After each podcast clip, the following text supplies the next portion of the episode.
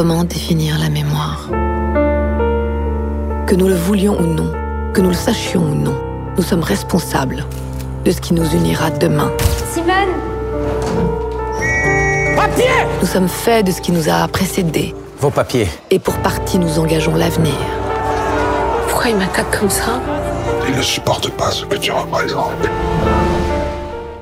Simone, le voyage du siècle d'Olivier Dahan, est inspiré de l'autobiographie de Simone Veil, Une vie. Dans ce biopic d'une personnalité aussi charismatique, il faut saluer d'abord l'interprétation des deux comédiennes. Elsa Zilberstein est une bonne Simone, ministre, puis présidente du Parlement européen, avec sa volonté de faire, ses colères, sa résistance. Rebecca Marder de la Comédie Française, qu'on avait remarqué dans Une jeune fille qui va bien de Sandrine Kiberlin, est avec grâce la Simone Jacob de 16 ans, arrêtée à Nice avec son père et son frère qu'elle ne reverra plus, avec sa mère, jouée par Elodie Boucher, et sa sœur, Milou. Son retour des camps est difficile, malgré l'accueil chaleureux de la famille Veil, et une fois mariée avec Antoine Veil, le tragique ne la lâche pas, car, jeune mère, elle est atteinte en plein cœur par la mort accidentelle de sa sœur Milou et de son enfant.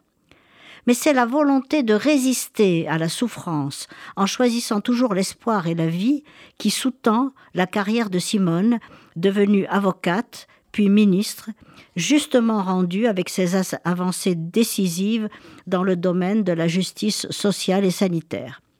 Olivier Dahan sait rendre un biopic attachant, émouvant, bouleversant, comme celui d'Edith Piaf par exemple. Mais pour celui-ci, il avait à résoudre le problème épineux de la représentation des camps. Il fait donc intervenir les souvenirs de Simone sous forme de flashbacks et de plus en plus longs et de plus en plus chaotiques.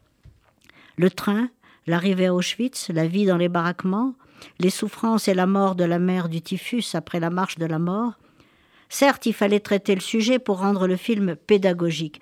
Mais comme je l'ai souligné dans mon livre La Shoah à l'écran, la reconstitution historique doit respecter certaines règles.